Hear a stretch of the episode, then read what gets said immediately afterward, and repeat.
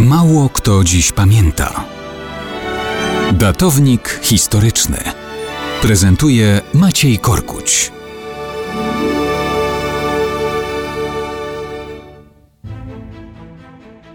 Mało kto dziś pamięta, w jakich okolicznościach do walczącej jeszcze stolicy przybył z Rumunii wysłannik naczelnego wodza major Edmund Galinat.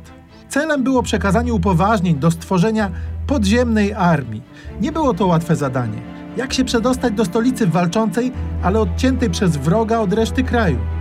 Okazało się, że wśród polskich samolotów, jakie wylądowały w stolicy Rumunii, był m.in. nowoczesny, jeszcze nie skierowany do seryjnej produkcji PZL-46 SUM. Przyleciał nim z Wołynia podporucznik pilot Stanisław Rajs. To on zaproponował Rumunom, już w porozumieniu z Galinatem, że odstawi samolot na lotnisko w Braszowie.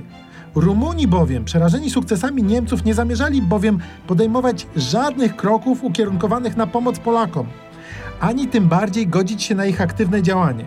Stąd Rajs oprócz trzyosobowej załogi majora Galinata zapakował potajemnie do ciasnego luku bombowego.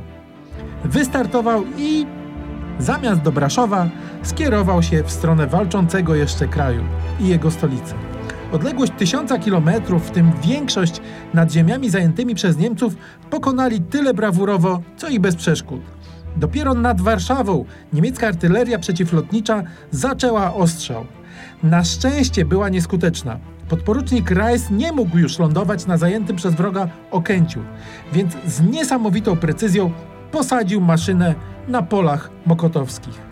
Tylko dzięki temu upoważnienia naczelnego wodza trafiły do Warszawy, rozpoczynając dzieje polskiego państwa podziemnego.